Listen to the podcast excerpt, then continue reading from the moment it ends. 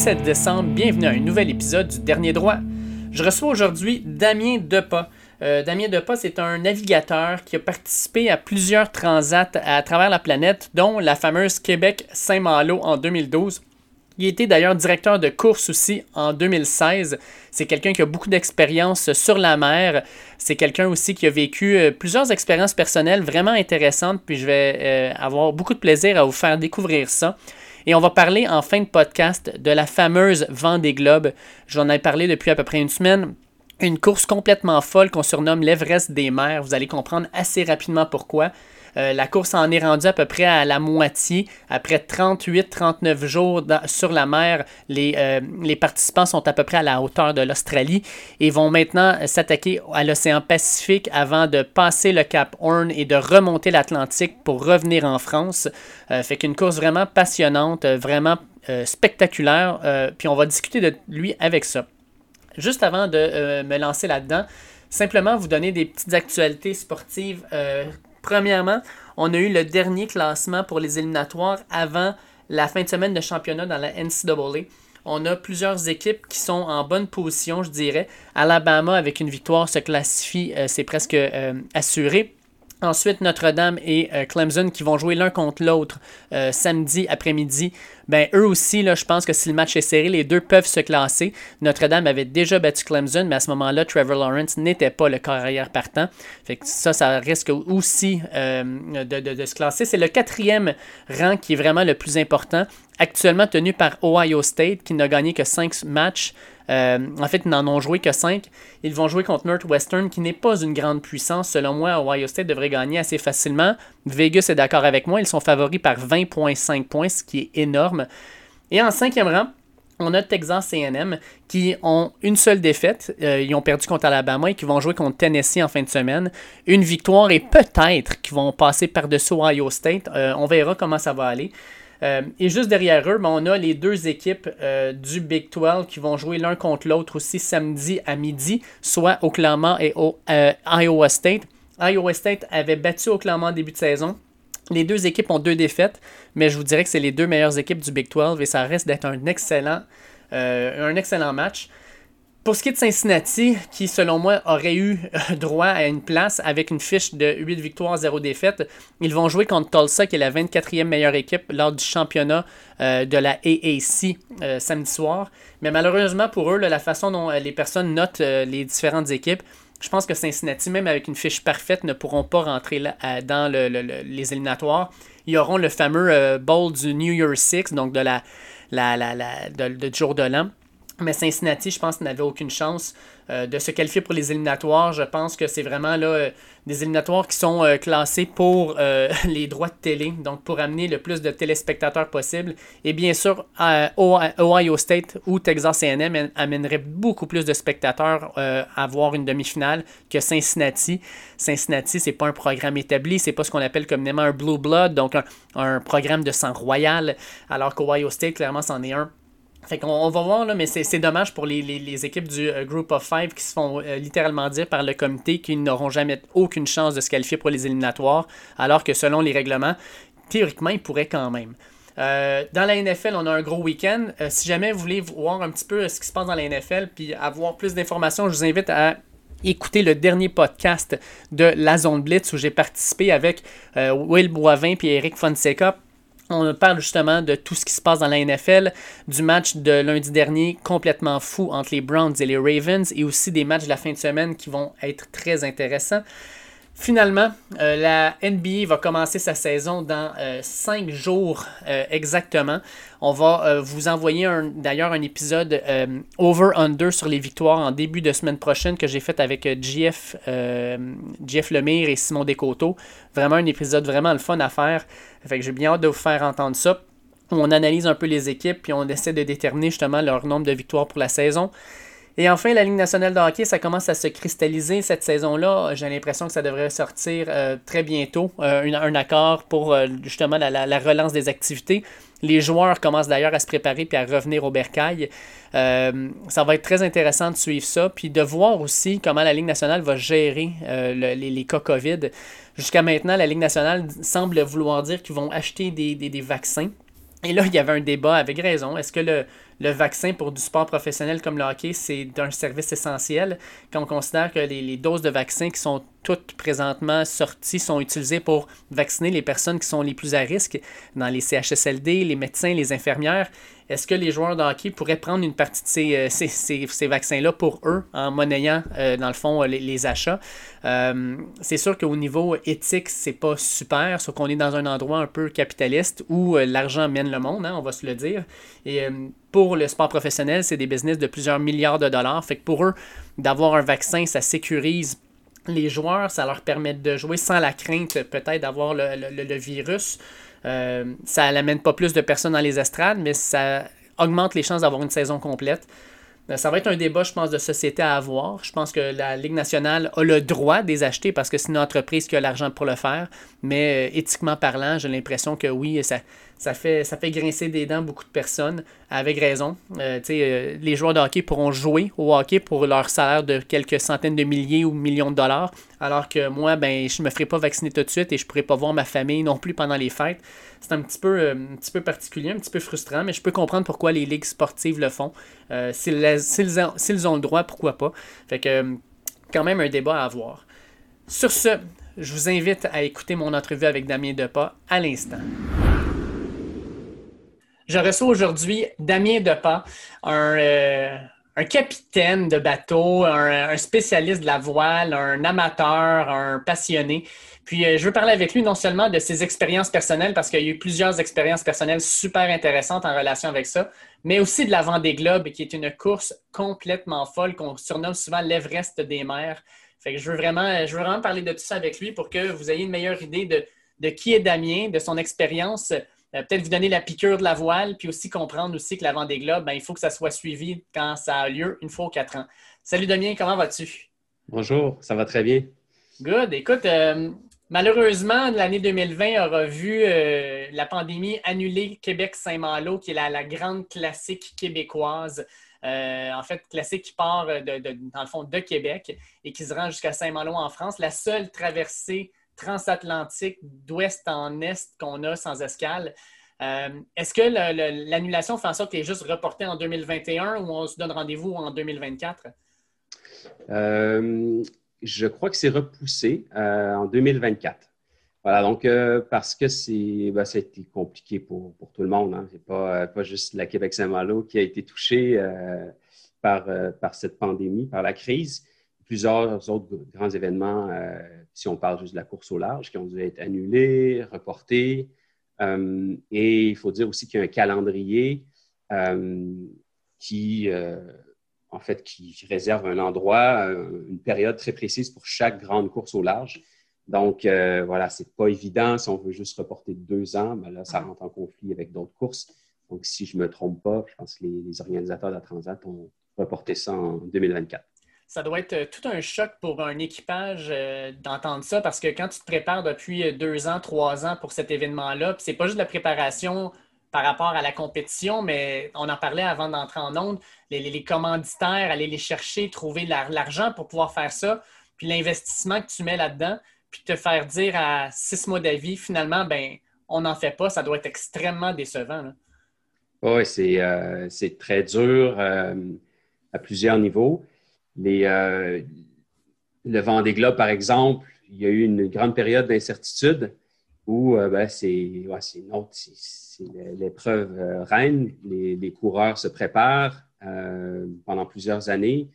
Et aussi, il y a une période, surtout pour une course aussi difficile autour du monde, il y a une, longue période de, de tests de fiabilisation des bateaux, et euh, de qualification pour le bateau et les marins. Ils doivent sortir en mer dans différentes conditions, compléter des parcours hein, pour être prêts.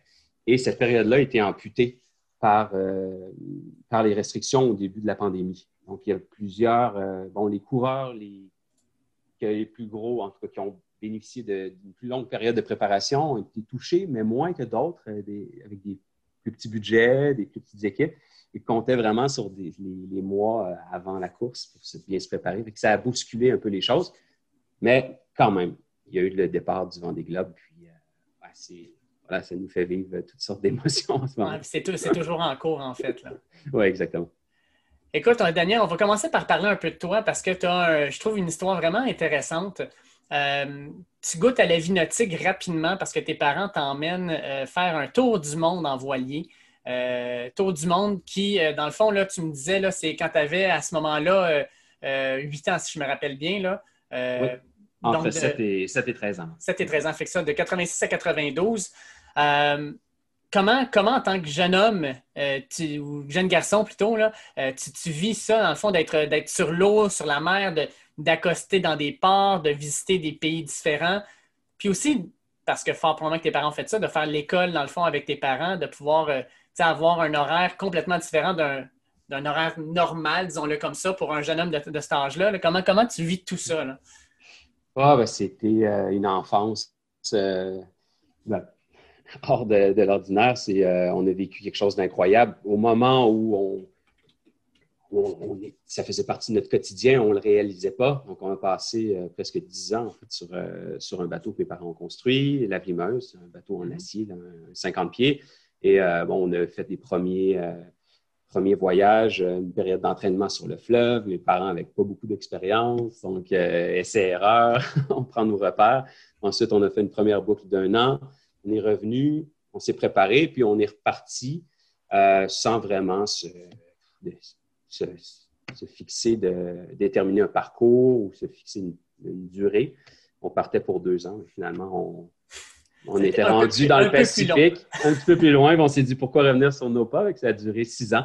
Euh, donc, euh, oui, magique. J'étais avec trois sœurs, mes parents, puis bon, c'est magique, mais c'est fait comme n'importe quelle euh, aventure ou régate sur l'eau. Ben, il y a des beaux moments et des moments plus durs. Euh, voilà, c'est sûr que c'est euh, des liens très serrés, très soudés. On est très soudés dans la famille. On a fait l'école à bord. On a vécu cette, grande tranche de, vie ensemble. Mais il y a d'autres moments aussi où au début, début, moi, je n'aimais pas du tout la navigation. J'étais complètement traumatisé, j'étais malade, euh, je voulais arrêter, je voulais débarquer, je ne comprenais pas euh, c'était quoi le plaisir. Euh, voilà, j'ai un paquet de facteurs qui m'échappaient. Puis souvent, quand on, on est craintif, on a peur, on a le mal de mer. Dès qu'on a le mal de mer, en fait, c'est plus drôle du tout. Mais ça, ça a passé en prenant de l'expérience. Et puis, sans faire une comparaison boiteuse, là, maintenant, en confinement, je veux dire, quand tu es, sur un bateau avec ta famille, je veux dire, tu ne peux pas sortir, tu ne peux pas te promener, tu es, sur le bateau, tu es sur la mer. Euh, est-ce que est qu'il y a un comparatif que tu peux faire avec ce qu'on vit présentement? Ah, ben c'est, sûr qu'on était habitué à vivre dans, dans un espace euh, très restreint, puis euh, mais on s'habitue, hein, on n'a pas le choix. Donc, euh, voilà, c'est sûr qu'il. Euh, puis, euh, ben, il y a des. Il faut, être, il faut être prudent. Il y a un paquet de, de, consignes à respecter aussi quand on est sur l'eau et qu'on veut que ça se passe bien. Voilà, je pense que oui, il y a, certains, certains parallèles, certains liens qu'on peut faire. et puis, de ces six ou sept ans-là, est-ce qu'il y a un ou deux moments qui, euh, pour toi, sont, ressortis du lot, des moments où euh, tu as des souvenirs extrêmement euh, clairs puis appréciés? Tu, peux dire ça, ça, c'est mon moment préféré, ou à l'inverse, c'est le moment que j'ai détesté le plus? Oui, ben les, arrivées, c'est magique. On, arrive. C'est des traversées, des fois, qui peuvent durer jusqu'à. Parce que nous, notre bateau était quand même on l'a toujours, mais il est assez lent, on ne peut pas le comparer à des bateaux de course. Donc, euh, une traversée qui peut durer 30 jours, surtout quand on est enfant, on a hâte d'arriver, donc on va souvent voir nos parents, bon, c'est la date d'arrivée, la date d'arrivée. finalement, quand on voit au loin une île euh, ou le continent se, rapprocher, c'est euh, des, souvenirs inoubliables.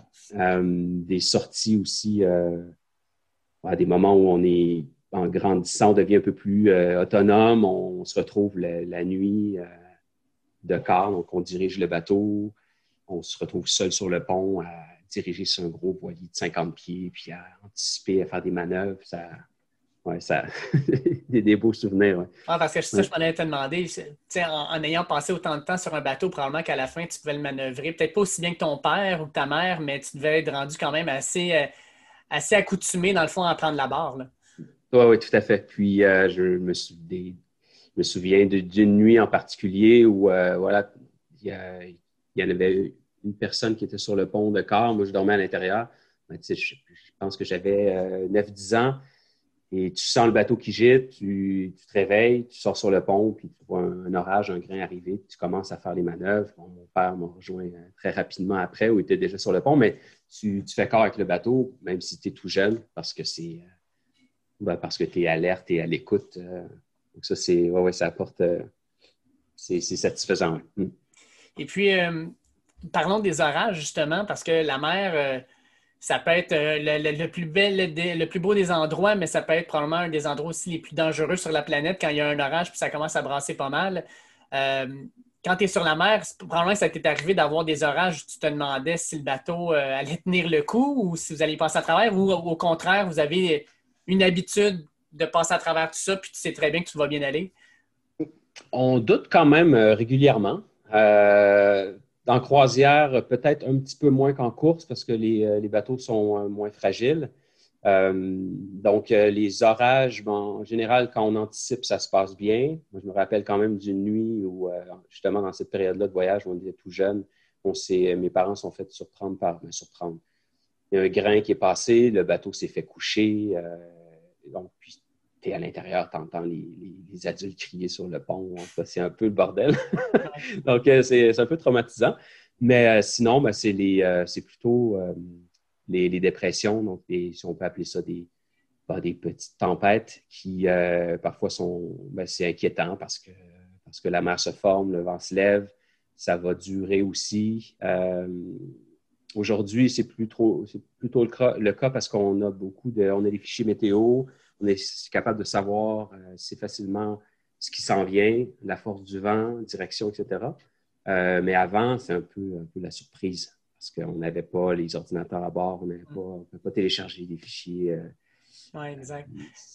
Voilà, donc, mais c'est ça. Donc, les coups de vent, c'est sûr que ça, ça apporte l'angoisse. On se demande, ben, faut, déjà, on espère qu'il n'y a personne qui, va se blesser, qui va tomber à l'eau. Puis ensuite, on espère que le bateau va passer à travers.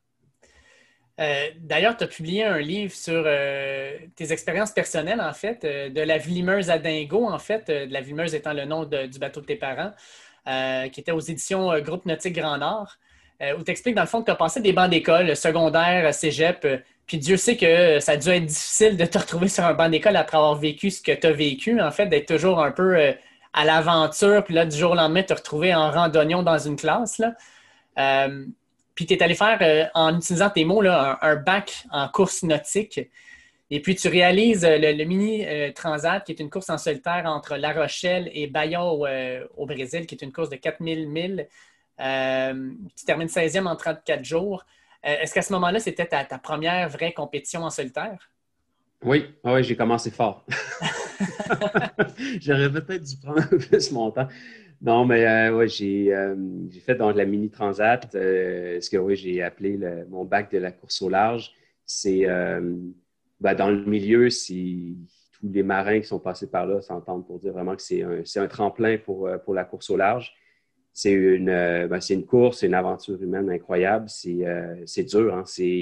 on, on, touche à tout. Qu'en même temps, c'est une formation à l'accéléré, la course au large. En commençant, comme la plupart des coureurs, mais euh, il y en a d'autres qui vont s'acheter un bateau usagé ou, neuf. Il y en a plusieurs qui vont le construire. Donc, euh, c'est des, petits bolides. Ils font seulement 21 pieds de long. Euh, c'est les plus petits bateaux voiliers qui traversent l'Atlantique en course. Donc, oui, on a construit le bateau au Québec. Ensuite, je suis parti en France me qualifier. Et j'ai participé en, le départ, c'était en septembre 2001 c'est déjà bien très longtemps, euh, à cette euh, première épreuve, euh, course en, solitaire. J'en avais fait d'autres en qualification, mais c'était ma, première, en fait, et la dernière. Je n'ai pas refait de transat en solitaire. donc, ça a duré 34 jours, deux étapes. France jusqu'aux Canaries, ensuite Canaries, Brésil. Et voilà, c'est j'ai appris plein, j'ai appris plein de choses. J'ai appris peut-être que j'étais pas euh, si bien euh, en mer en solitaire, plutôt euh, bien en équipage quand l'ambiance est bonne. Mais ce que ça apporte je pense qu'il n'y a rien d'autre qui peut remplacer ça. C'est, euh, Ouais, est-ce que, est que tu penses que justement, là, peut-être ce tour du monde-là que tu as vécu avec tes parents t'a donné une piqûre qui a fait en sorte que sur les bancs d'école, tu ne retrouvais pas, dans le fond, l'aventure ou le, côté justement un peu euh, de liberté que tu as sur la, mer? Oui, c'est sûr. Le, retour à l'école à la fin de notre voyage, c'était un choc. avec raison. oui, vraiment, parce que ben, parce qu'on est habitué déjà d'étudier euh, une à deux heures par jour quand la météo le, permet. Puis on se retrouve à l'école, c'est des longues journées, c'est routinier. Euh, il n'y a plus le, côté aventure. Ça a été, euh, été un choc. Je suis rentré au secondaire en plus, secondaire 1. je pense la pire, pire période pour revenir à l'école après avoir passé dix ans sur un bateau. fait que c'est ça. Après ça, j'ai eu donc cette période-là, études secondaires, un petit peu de cégep que j'ai arrêté assez rapidement. Et euh, j'ai eu le goût de retourner vers, euh, vers la mer. Mais en allant plus vite cette fois-là. Donc, euh, c'est pour ça que j'ai enchaîné avec la, la Mini Transat. Suite à cette aventure-là, justement, de la Mini Transat, tu participes à la classique Québec-Saint-Malo en 2012 avec Eric Zabardel. classique, dans le fond, qui est, je pense, c'est une des seules courses comme ça au monde, comme on disait tantôt, là, qui va d'ouest en est, passe par l'Atlantique. Euh, course qui euh, euh, passe, dans le fond, par le fleuve Saint-Laurent, le tiers, en fait, de la, distance parcourue est sur le Saint-Laurent. Et puis, tout ce qu'on entend, c'est que le Saint-Laurent, c'est parmi les eaux les plus tortueuses à naviguer à cause des, bas-fonds, des courants marins. comment, comment tu te prépares, dans le fond, à faire une course, non seulement sur l'Atlantique, mais aussi te préparer à, parcourir, dans le fond, le, fleuve Saint-Laurent à partir de Québec jusqu'à son, son bout? Euh, comment tu te prépares à ça? Comment tu as vécu ton expérience aussi? Oui, euh, ben, heureusement pour nous, donc euh, Éric Tabardel, on était quatre. Donc, notre équipage, c'est un équipage, c'est un équipage 100% québécois. on, est, on connaissait le, plan d'eau, donc la première, première section donc sur le fleuve pour avoir navigué, euh, régaté sur ce plan d'eau, qui est, c'est vrai, est un des, je pense, le troisième, plus, euh, troisième plan d'eau le plus difficile euh, sur la planète. Donc, c'est quand même, on se demande des fois pourquoi il n'y a pas beaucoup de plaisanciers qui naviguent en plein été sur le fleuve Saint-Laurent. Ben, quand on y va, on comprend. c'est froid, il y, a des, beaucoup de courants, il y a de la brume il y a du trafic maritime et des cargos, euh, des mammifères marins. Il y a vraiment, puis la, météo, même les meilleurs météorologues euh, en perdent leur latin. C'est très difficile avec justement les différentes masses d'air, euh, froid, chaud, le relief, de, savoir comment le vent va s'orienter, quelle force, etc. Donc, pour c'est un peu trois cours, trois trois phases, en fait, la Québec-Saint-Malo, la sortie du fleuve, euh, qui est un sprint. C'est la partie, euh, moi, personnellement, que je trouve la, plus passionnante parce que tous les bateaux sont, sont, au contact, sont à vue. Il y a des, euh, moments où tout le monde, ceux qui sont derrière, viennent. Après ça, la course est relancée, donc il y a des coups à jouer. Mais c'est très, très, très exigeant. Donc, peu de sommeil, Ensuite, euh, je me rappelle en 2012 qu'on est arrivé euh, avec Eric euh, au niveau de, Saint-Père et Miquelon pour l'entrée dans l'Atlantique Nord. On était déjà exténués. Il n'y avait plus de, plus de réserve. On était brûlés. il reste deux tiers de la course à faire. Ah oui, il reste. puis ensuite, bon, ben, c'est ça. Après, on peut installer un système de corps, une, une routine un peu plus facilement malgré que ça reste l'Atlantique Nord. Donc, c'est euh, des systèmes dépressionnaires, donc des vents quand même assez forts. Euh, il fait froid, euh, la brume. C'est n'est pas un endroit, bon, c'est pas les Alizés là, qui nous mènent jusqu'aux Antilles. C'est assez difficile. Et, mais c'est une course, course rapide. On est donc, oui, d'ouest en est, on est au portant, donc poussé par les vents. C'est un parcours aussi qui est que les Français qui participent majoritairement adorent mm-hmm. parce que ben, c'est un, souvent c'est un parcours qui permet de, battre des records. Parce que quand on accroche les, bonnes dépressions, les vents forts au portant, ben, on est, avec les, on est capable de, maintenir des vitesses très élevées. puis aussi, bon, les Français aiment bien venir voir leurs cousins. On allait exactement. à Québec. Puis, dans le fond, la course, une fois que tu as traversé l'Atlantique Nord, tu rentres, dans le fond, à Gibraltar, par Gibraltar dans euh, la, Méditerranée pour te rendre jusqu'en France? Non, on arrive dans la Manche. Donc, euh, voilà, c'est la dernière, euh, la dernière portion. c'est l'entrée dans la Manche, donc entre l'Angleterre et la France. Et on arrive à Saint-Malo.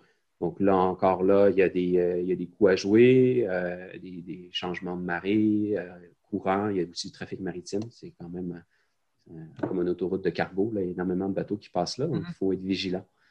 Voilà. Puis quand tu arrives à Saint-Malo, euh, sais, Saint-Malo, c'est une ville, je pense, de voile. Euh, il y a des plein de passionnés. Quand tu arrives là-bas, ça doit pas être un accueil ça doit être un accueil assez chaleureux, assez vraiment le fun à, recevoir. Là. Ah oui, tout à fait. C'est une ville magnifique, c'est une ville fortifiée. puis tout le monde, les, habitants, Français au départ adorent, euh, les, marins. Euh, ils sont eux aussi pour la plupart. Donc, c'est un accueil euh, très, très chaleureux. En 2016, malheureusement, il n'y a pas d'équipage québécois qui prennent part à la, classique Québec-Saint-Malo. par contre, on voit quand même un record qui tombe, soit l'équipage de Yann Guichard qui réussit l'épreuve en six jours et une heure. Euh, ce qui est complètement fou quand tu y penses de traverser l'océan Atlantique et le, fleuve Saint-Laurent en six, jours. Euh, mais quand je regarde ça, j'ai quand même une certaine tristesse de voir qu'une une classique qui part de Québec, euh, qui, fait partie, dans le fond, de notre territoire, il n'y a pas d'équipage québécois. Puis tu m'en parlais avant, tu disais que c'était quand même pas facile de pouvoir lancer ça ici en, Amérique du Nord ou au Québec tout court. Oui, c'est malheureusement la saison 2016, j'ai été impliqué de près comme directeur de course. Euh, je n'étais pas sur l'eau, mais, euh, mais, on a vu, vécu ouais, cette, euh, cette, problématique de, pour la première fois de l'histoire de Québec-Saint-Malo. N'y a eu aucun bateau, aucun participant québécois, ben, aucun équipage 100% québécois, parce qu'il y avait quand même des coureurs québécois qui, l'ont fait sur des bateaux français. Donc, mais oui, c'était. Euh, c'est pas ce qu'on souhaite. Hein. C'est, une épreuve qui part euh, du Québec. Les Français aussi, eux-mêmes, ne euh, comprenaient pas, étaient tristes, choqués. Qu'est-ce, qui se passe? Mm-hmm. C'est. voilà. S'il n'y avait pas eu l'annulation de l'édition 2020, il y avait plusieurs, plusieurs équipes québécoises qui, euh, canadiennes qui, se préparaient, qui s'étaient déjà préinscrits. Donc, euh, bon, en 2016, voilà, je pense que c'est c'était une édition comme ça où euh, il y a eu quelques équipes qui ont essayé de se préparer, qui n'ont pas trouvé les, les, sous nécessaires, les partenaires. C'est c'est pas la même réalité qu'en France, en Nouvelle-Zélande, d'autres pays comme ça, pour qui la, la course au large ben, c'est important, puis les, entreprises n'hésitent pas à s'associer. Ici, euh, c'est. Voilà, il faut avoir un contact. il faut avoir des personnes euh, qui, naviguent, qui sont passionnées, qui, euh, ont aussi, bon, qui, qui, ont qui, ont une entreprise. Et en général, ben, c'est comme ça qu'on arrive à aller chercher des partenaires. Juste une petite question comme ça, parce que tu l'as vécu de participer à la Québec-Saint-Malo en termes d'investissement financier, monétaire, ça représente quoi environ? Il n'y a pas de limite. Hein? mettons, mais disons, au minimum.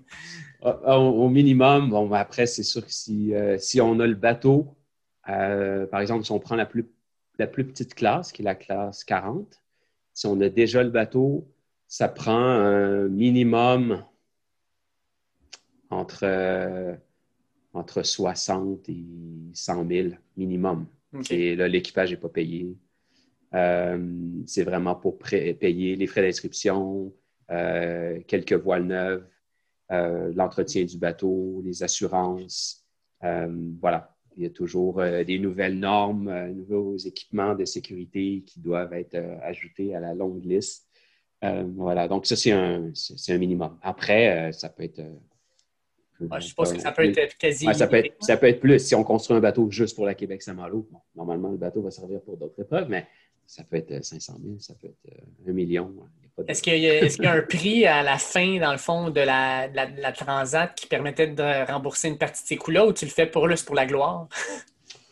Je le fais pour, pour les défis, pour, euh, bon, pour les retombées médiatiques. Euh, ça fait partie d'un programme sur plusieurs années où euh, tu espères aller chercher d'autres partenaires ou aussi leur offrir une bonne visibilité. Ben, voilà, tu le fais pas pour, c'est pas pour la bourse, c'est pas comme dans d'autres sports. C'est, par exemple, en classe 40, euh, en 2016, le premier a touché euh, une bourse de 14 000 euh, par rapport à ce que ça leur a coûté.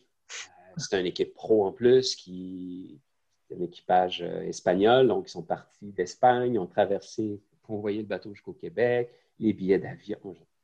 Voilà, on, est, ailleurs, là. On est ailleurs, oui. Ouais, OK, dirigeons-nous sur la des globes.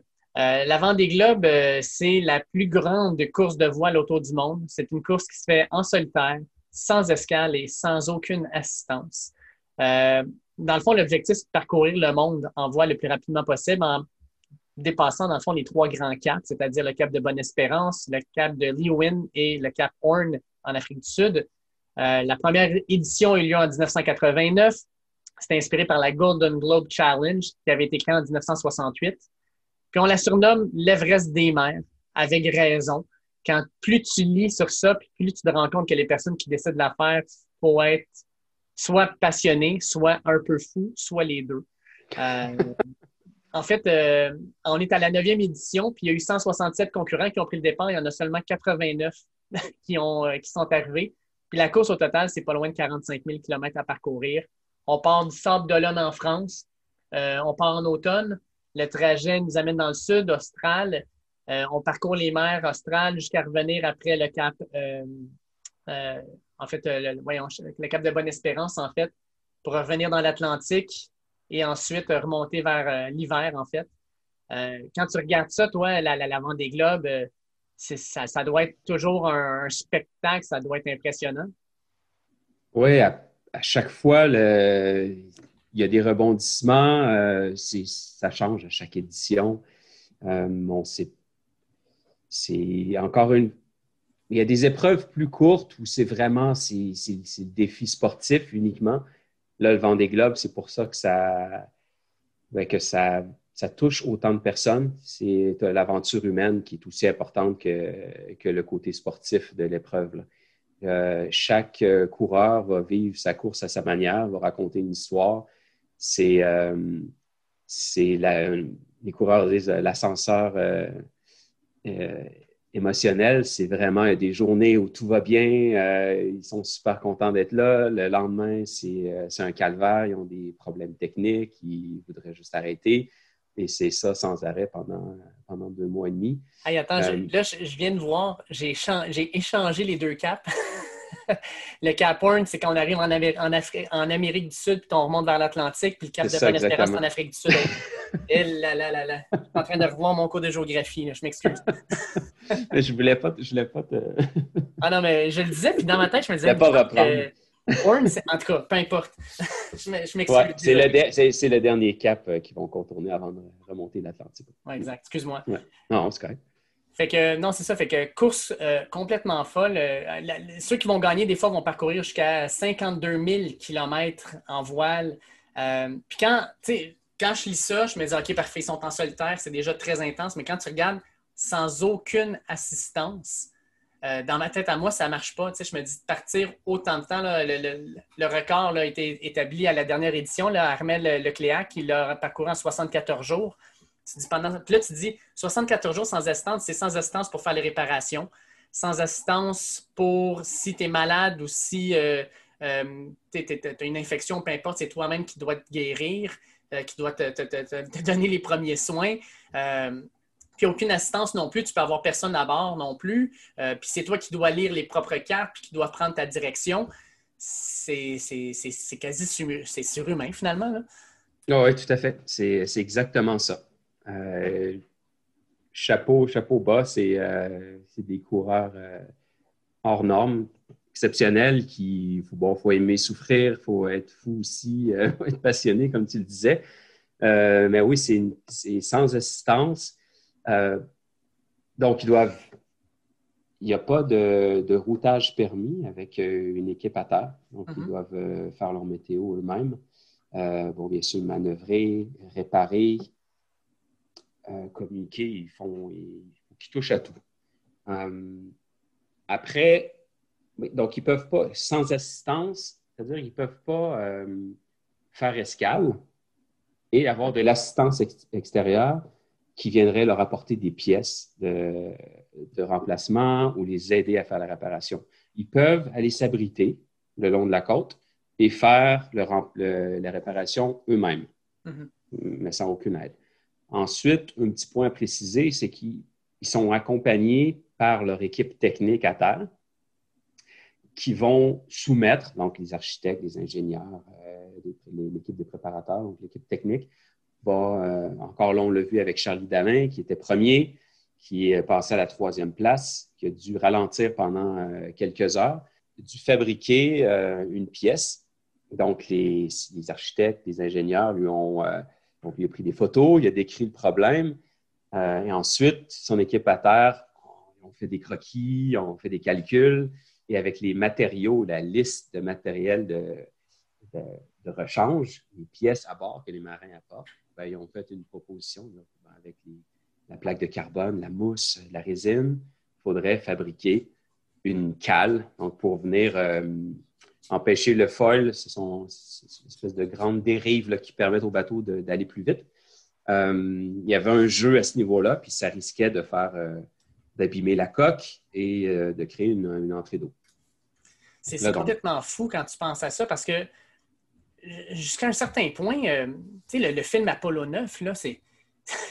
t'es sur la Lune, puis t'es en contact avec du monde en bas qui t'explique quoi faire, puis là, les astronautes, avec leur, les choses qu'on leur dit, puis les choses qu'eux autres voient, sont capables de faire leur propre réparation. C'est quasiment la même affaire, finalement. Exactement. Oui, oui, tout à fait. Puis il y, a un endroit euh, au niveau du. Euh, dans le Pacifique, là, où c'est l'endroit le plus reculé sur Terre. C'est euh, au niveau des, distances. donc, oui, ils sont accompagnés. Euh, ton exemple est bon là, par, euh, par leur équipe, mais à distance. Puis, dans, confortablement dans nos ateliers, dans nos bureaux, ben, c'est déjà des fois compliqué là, de faire des réparations. Mais eux, ils se font. Les bateaux se font malmener, la météo est difficile, ils se font secouer dans tous les sens puis ils doivent sortir euh, la perceuse, la meuleuse, puis euh, se transformer en, voilà. ouais, en MacGyver. Hmm. Ça n'a aucun sens. Mais euh, juste une question comme ça, parce qu'une des premières questions que je me suis posée, c'est le bateau doit être rempli à rabord parce que tu sais pas pendant combien de temps tu pars. Tu peux partir pendant, tu sais, le, gagnant, le, record, c'est 74 jours, mais tu peux partir pour 80 jours, 90 jours. Puis il faut que tu aies de la nourriture, il faut que tu aies de l'eau, il faut que tu aies justement le matériel pour pouvoir faire des réparations si besoin y a. Tu as besoin d'avoir tes cartes. Le, bateau doit déborder. Là. Il amène le strict minimum avec quelques réserves parce que euh, même si c'est une grande aventure, c'est aussi une course et le poids est très, très, très important. Donc, euh, ils vont amener, euh, bon, ils essayent de, en se basant sur le temps de référence de l'édition d'avant, donc, bon, 74 jours, Là, ils estiment, bon, pour les nouveaux bateaux, qu'ils pouvaient faire ça plus rapidement. C'est pas parti pour ça, parce que en ce moment, ils sont derrière le temps d'armer le cléage, euh, parce que ça dépend beaucoup aussi de la météo, même si les bateaux sont plus rapides. Euh, dans l'océan Indien, ils ont eu de la, météo très complexe avec euh, l'état de la mer qui ne leur permettait pas d'aller très vite. ils doivent doser, amener suffisamment de, de, nourriture. Même chose pour, pour les réserves de carburant. Heureusement, ils ont des, euh, depuis quelques années des hydrogénérateurs pour permettre de, recharger leur batterie.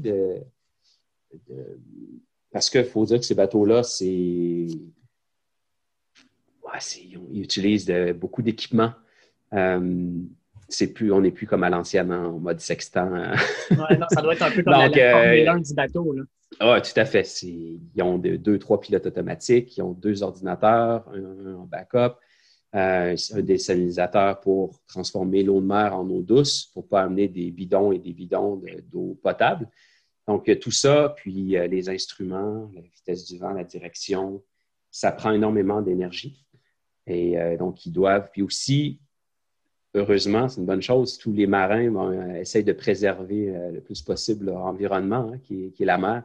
Mm-hmm. Donc, chacun est très sensible aux causes pour, pour, protéger, donc ils essayent de polluer le moins possible. Donc, les bateaux qui partaient sans aucun pétrole, sans, sans aucune essence à bord. Je regarde un peu sur le site, en fait, du Vendée Globe, on a la cartographie, on est capable de suivre un peu les bateaux. Puis je remarque que la majorité des bateaux ont pas mal tous les mêmes trajectoires, à quelques, quelques différences près. Est-ce que maintenant, justement, avec la technologie, ça ne fait pas en sorte, justement, que les bateaux, le, meilleur bateau va gagner, étant donné que, justement, si on enlève les, imprévus comme les, les, bris, mais voulant dire, vu qu'ils peuvent tous prendre la route optimale, en fait, ça leur permet justement d'avoir un, avantage. Alors que dans le temps, si tu prenais les, premières éditions en 89, il n'y avait clairement pas d'ordinateur à ce moment-là, puis de GPS. Fait qu'à ce moment-là, c'était probablement beaucoup plus difficile de s'orienter. Puis probablement que les routes que les narins prenaient étaient beaucoup de, en fait, il y avait de grandes différences par rapport à aujourd'hui. Oui, c'est sûr. C'est sûr. Et euh, en plus, donc les, tous les coureurs travaillent avec euh, euh, des, logiciels de routage. Donc, avec les fichiers météo qu'ils vont télécharger et leur polaire, donc les, euh, vitesses de leur bateau, normalement. après, c'est à eux de mettre le curseur. Est-ce que selon euh, le degré de fatigue, l'état de la mer, etc., est-ce qu'ils sont capables d'aller à 100% des polaires du bateau, à 80 ou 75%? C'est eux qui déterminent ça. Puis, euh, grâce à des algorithmes, des calculs mathématiques, ils vont avoir quelques suggestions de, de route à suivre. Bon, après, même, même malgré ces outils-là, on voit quand même des marins prendre des routes différentes pour tenter des options. Mhm. Euh, puis après, bon, ben, il y a les, bris, euh, il y a la fatigue, il y a l'expérience, il y a les différences potentielles de vitesse de chaque bateau qui font que, bon, qu'il y a des écarts, mais c'est vrai que c'est plus des, des, trajectoires complètement différentes avec, euh, avec beaucoup d'écarts. Si on revient avant, il y a une autre grosse différence aussi, c'est c'est pour la sécurité des coureurs mais ça enlève un peu les. ça limite de beaucoup les grandes options météo avec des grands écarts de trajectoire. Euh, je précise, c'est la, fameuse zone d'exclusion des glaces. Donc, euh, il y a une zone où les bateaux ne peuvent pas aller. Dès qu'ils rentrent dans cette zone-là, ça, c'est délimité par des points GPS. Donc, c'est une bande, une ligne imaginaire. Et s'ils rentrent à l'intérieur, ils sont pénalisés. Mm-hmm. Ça, c'est la direction de course parce que c'est des. Euh, il y a, des, il y a des, des, glaces, des icebergs, des growlers, des, petits glaçons, des petits euh, qui, s'ils sont frappés à haute vitesse, ça peut faire beaucoup de dommages.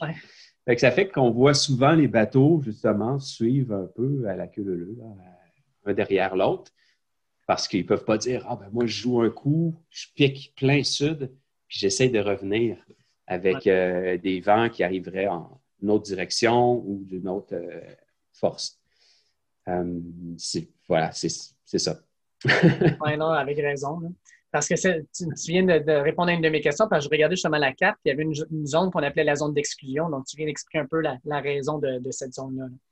Oui. Et il faut dire aussi que c'est les, euh, pays, euh, incluant par exemple l'Australie, qui ont mis beaucoup de pression sur les organisateurs euh, pour limiter les, euh, les risques du parcours du, euh, du Vendée Globe parce que lorsqu'il y a un, un accident, un, bateau qui est en détresse, qui doit être récupéré, c'est le pays qui est le plus près qui va envoyer un bateau, un hélico, un avion survoler la zone puis essayer d'aller récupérer le marin.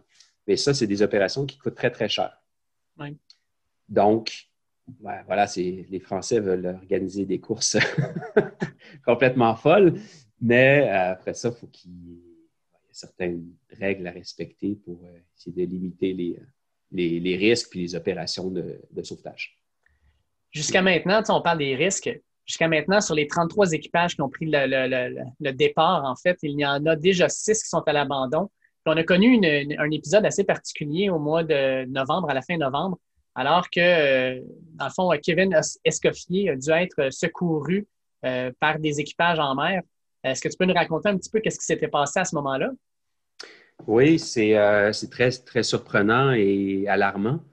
le, bateau dans un surf, donc est parti en survitesse dans, le, dans le bas d'une vague.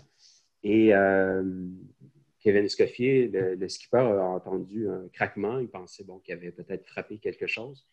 Et il a vu le, bateau commencer à se déformer. Donc, le bateau a plié en deux, cassé en deux. OK. Euh, donc, euh, ben, problème, de, problème structurel, donc une faiblesse au, niveau euh, de la coque. Et il a dû réagir très, très vite parce que, bon, normalement, ces bateaux-là sont insubmersibles. Donc, il y a des compartiments qui permettent au bateau de rester à flot.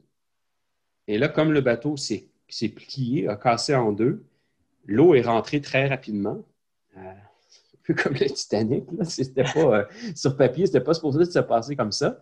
Et euh, heureusement, c'est un marin très, très expérimenté, vraiment en forme. Il a eu les bons réflexes.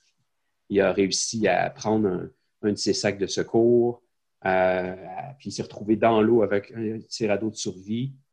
Et il s'est mis, il est parti à la dérive.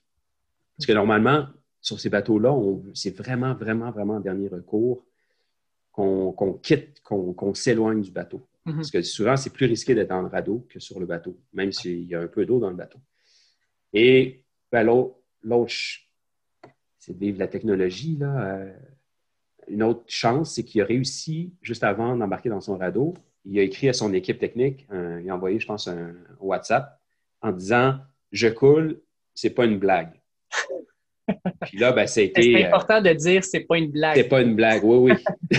il l'a précisé, j'ai euh, que tout ça, ça a, comme, ça a accéléré le, processus. La direction de course a pu réagir super vite. Ils ont fait dérouter les, autres concurrents euh, sur, la zone. Mais oui, ça, ça, a passé tout près. Là. Ah, puis ce qu'on dit, comme on disait, tu n'as pas le droit d'assistance, mais les, voiliers, dans le fond, qui sont allés à sa rescousse, que la direction de course a décidé, c'est qu'elle allait retirer sur leur temps final le temps que ça leur a pris pour faire ce détour-là, c'est ça? Oui, mais en fait, aujourd'hui, euh, le jury international a pris, d'ailleurs, ça a pris deux semaines euh, pour euh, rassembler tous les éléments, les informations, puis pour donner une compensation.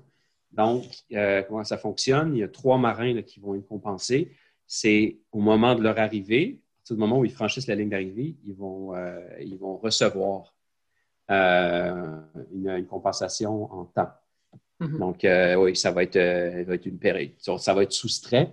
c'est 16h15 pour Jean Lecam, 10h15 pour euh, Yannick Bestaven et 6h pour euh, Boris Herman. Donc, euh, ouais. Puis Kevin, Kevin, le fond, lui, ouais, comment, comment il.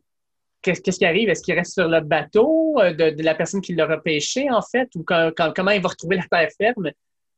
Oui, ben, Kevin Escoffier a quitté le, bateau de Jean Le Cam ça doit déjà faire environ une semaine. Je crois qu'il a été récupéré par un, bateau de la Marine nationale française qui est parti des îles euh, Kerguelen, qui a rencontré Jean Le Cam, un endroit où la météo était, était plus clémente, un peu moins extrême. Et euh, l'aide d'un Zodiac, ils sont venus récupérer euh, Kevin Escoffier. Donc, euh, Jean Le Cam disait que c'était un drôle de. Ben, un moment qui était pas, ben, qui est heureux parce que, bon, tout se terminait bien, mais il était triste aussi parce qu'il perdait un bon compagnon. C'est une course en solitaire. Et on passe une semaine à, deux, même si l'autre ne peut pas aider. Hein.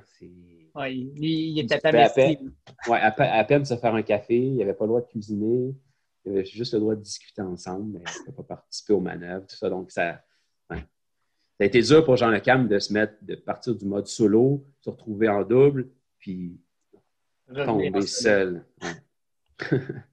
Là, quand on regarde actuellement dans euh, le, classement général, euh, Yannick Bestaven, justement, est actuellement euh, suivi de très près quand on le regarde par Thomas Rouillon.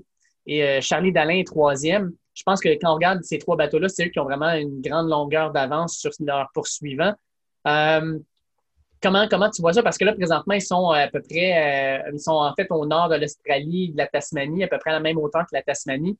Euh, comment tu vois? Parce que là, on est à peu près au milieu de la course, si je ne me trompe pas. Là, on est autour de 26 000 km de parcouru. Comment tu vois la, deuxième partie de cette course-là?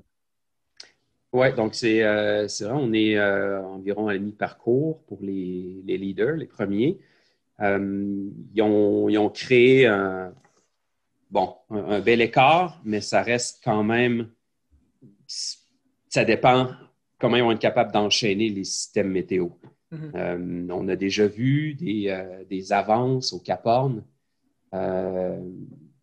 de 800-900 000 fondre vraiment rapidement euh, pour la remontée euh, de l'Atlantique Sud euh, parce que les bateaux arrivent à fond, pleine balle, avec des, vents très forts. Ils sont encore dans le, dans le Grand Sud.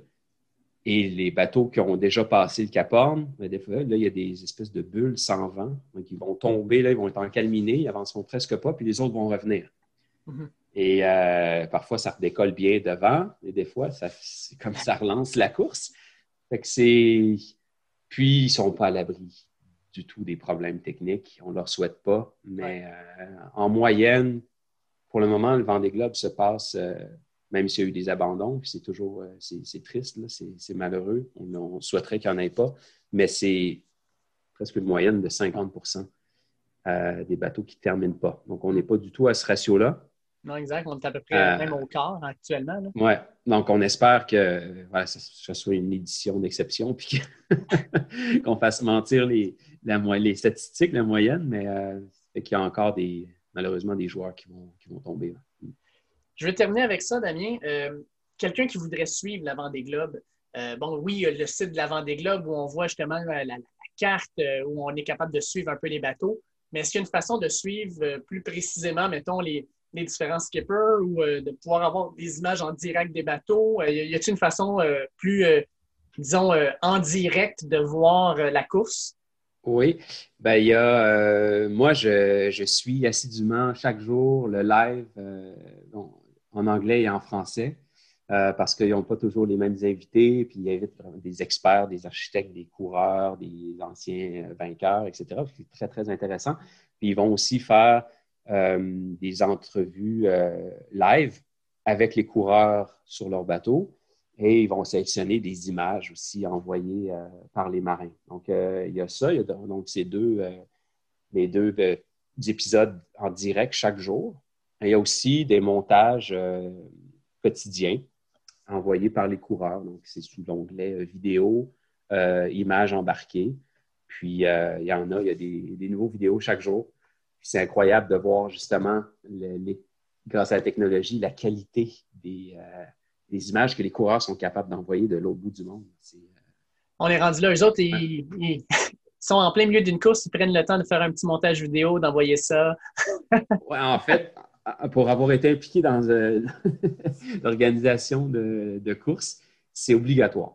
Ah, OK, parfait. Donc, si les coureurs ne le font pas, ils sont pénalisés. Ah, tu vois, tu me l'apprends. C'est, c'était pas comme ça avant, mais c'est très important pour les organisateurs aussi d'avoir du visuel. Le vent des globes, c'est sûr qu'il y a des moments où ça doit pas, ils ne doivent pas avoir envie, puis mm. euh, parce qu'ils sont fatigués, ils ont des réparations à faire, euh, ils doivent récupérer, ils doivent enchaîner les manœuvres. Mais en même temps, l'histoire qu'ils racontent, puis le, suivi du public est tellement important même s'ils sont derrière son dernier, ils sont dans le milieu du peloton ou en avant. Fait que c'est. Ça fait partie de, l'épreuve. Ouais. Un énorme merci, Damien, de ta disponibilité et de tes connaissances. En fait, vraiment apprécié de discuter avec toi. Euh, ça fait plaisir. Puis j'espère pouvoir, euh, si ça te va, en fait, dans euh, quoi, environ 30, 34, 35 jours, peut-être euh, refaire un petit segment avec toi parce qu'à ce moment-là, la des globes sera sûrement sur ces derniers milles ou même terminé. Peut-être discuter justement de, la deuxième partie d'épreuve, comment ça s'est déroulé, puis parler peut-être justement des gagnants et des faits saillants. Tout à fait, avec plaisir. J'aimerais bien. Euh, on pourra euh, regarder, on va voir ce qui. Il y a plein de rebondissements à venir encore. ça serait bien de, rediscuter de, la suite du, du vent des globes. Génial. Ben, merci beaucoup, Damien. Puis passe de joyeuses fêtes. Oui, pareillement. Merci beaucoup. Hein. Bonne journée. Merci. Un énorme merci à Damien Depas pour l'entrevue. Si vous voulez continuer à suivre l'Avant des Globes, je vous invite à aller sur le site web de l'Avant des Globes où vous allez pouvoir euh, non seulement suivre qu'est-ce qui se passe, mais euh, peut-être aussi avoir plus d'informations sur la course, voir des images en direct aussi, de voir les, différents reportages euh, live que les différents participants envoient toujours intéressant. Fait que le site Vendée-Globe, V-E-N-D-E-E-G-L-O-B-E.org. Donc Vendée avec E accent aigu E, globe.org. Euh, D'ailleurs, actuellement, là, Yannick Bestaven ce matin est toujours le meneur juste devant Thomas Rouillant et Charlie Dalin et pas bien bien loin en arrière. Euh, fait que je vous invite à suivre ça. C'est une course qui vaut la peine d'être découverte, de voir la, la, folie, dans le fond, des personnes qui décident de se lancer dans cette aventure-là. Euh, c'est vraiment des personnes qui euh, euh, sont débrouillardes, sont extrêmement aventureuses, n'ont pas peur de se lancer dans, dans, dans l'inconnu, parce que de se lancer dans une course comme ça, même si tu as beau prévoir tout ce que tu veux, une fois que tu es tout seul sur l'océan face aux éléments, ça peut probablement virer de bord très rapidement. Fait que regardez ça, ça va être, euh, ça va être une, belle course à suivre euh, d'ici sa conclusion. Comme d'habitude, sur les différentes plateformes que vous utilisez, que ce soit Google Podcast, Apple Podcast, Spotify, Deezer, Podcast Addict, euh, on vous invite à nous suivre. donc, vous avez juste à cliquer sur le bouton Suivre, de partager nos épisodes si possible sur vos différentes plateformes de nous noter, de mettre des commentaires. On aime bien vous lire. Euh, fait faites ça, s'il vous plaît, on apprécierait. Sur les réseaux sociaux, at Dernier Droit, on est disponible sur Facebook, Twitter et Instagram. On utilise ces plateformes-là non seulement pour vous donner l'information sur nos nouveaux podcasts, mais aussi pour vous donner euh, l'actualité telle qu'elle arrive et aussi pour vous donner l'information quand on a des passages dans les différents euh, médias que ce soit le jeudi à 15h50 au Club à Langue d'eau, euh, avec, euh, dans le fond, la NFL et la NCAA comme sujet, que ce soit dans le tailgate avec Charles-André Marchand au 91.9 Sport le dimanche à 11h15 pour parler des matchs de la NCAA, ou simplement, par exemple, pour être euh, sur la zone Blitz, at Football QC sur Facebook, une page de passionnés de football, où on a aussi un podcast, La Zone Blitz, euh, podcast auquel je participe euh, assez souvent. Fait que je vous invite à regarder ça si vous êtes des vrais gros amateurs de football ou si vous voulez simplement découvrir le sport. Sur ce, je souhaite de passer une bonne fin de semaine, dernière fin de semaine avant Noël. Sur ce, attention à vous autres, puis on se reparle la semaine prochaine. Ciao!